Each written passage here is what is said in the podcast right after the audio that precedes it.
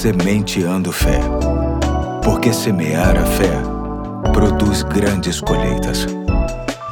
É o Pastor Eduardo. Hoje é quarta-feira, dia 28 de junho de 2023, e vamos caminhar mais um pouco na série Ouça o que ele diz. Esta série que trabalha verdades espirituais ditas por Jesus em frases curtas e fortes que trazem grandes lições para o fortalecimento do nosso coração. Hoje quero ler Mateus 5:13, que diz: Vocês são o sal da terra, mas se o sal perder o seu sabor, como restaurá-lo? Não servirá para nada, exceto para ser jogado fora e pisado pelos homens. O ensino de hoje se dá na expressão: mas se o sal perder o seu sabor, como restaurá-lo? No tempo de Jesus, o sal era bastante diferente do nosso por não se tratar de um sal refinado. Era um sal muito impuro, misturado com vários minerais, e em alguns casos, mediante algumas situações, este sal quase que desaparecia dessa mistura, ficando apenas os outros minerais. Quando isso acontecia, este sal praticamente perdia o seu sabor e geralmente era jogado fora nas vias públicas de pedestres. É baseado neste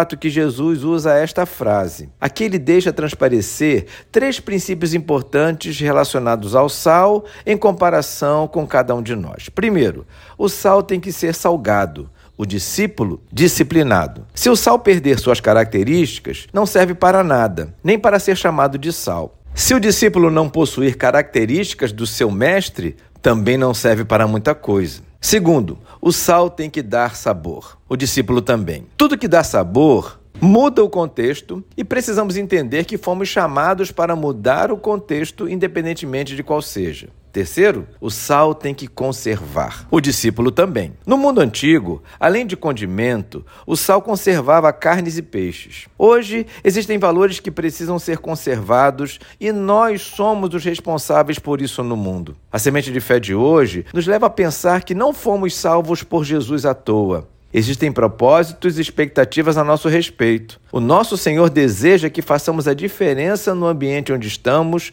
assim como o sal faz diferença nos alimentos. E isso é inteiramente possível na medida em que vamos nos moldando conforme os novos ensinos e nos renovando conforme o contato com as antigas, porém atualíssimas lições. Seja sal hoje e sempre. Hoje fico por aqui, na certeza de que este dia nos encherá de oportunidades de sermos aquilo que Jesus quer que sejamos e até amanhã, se Deus quiser.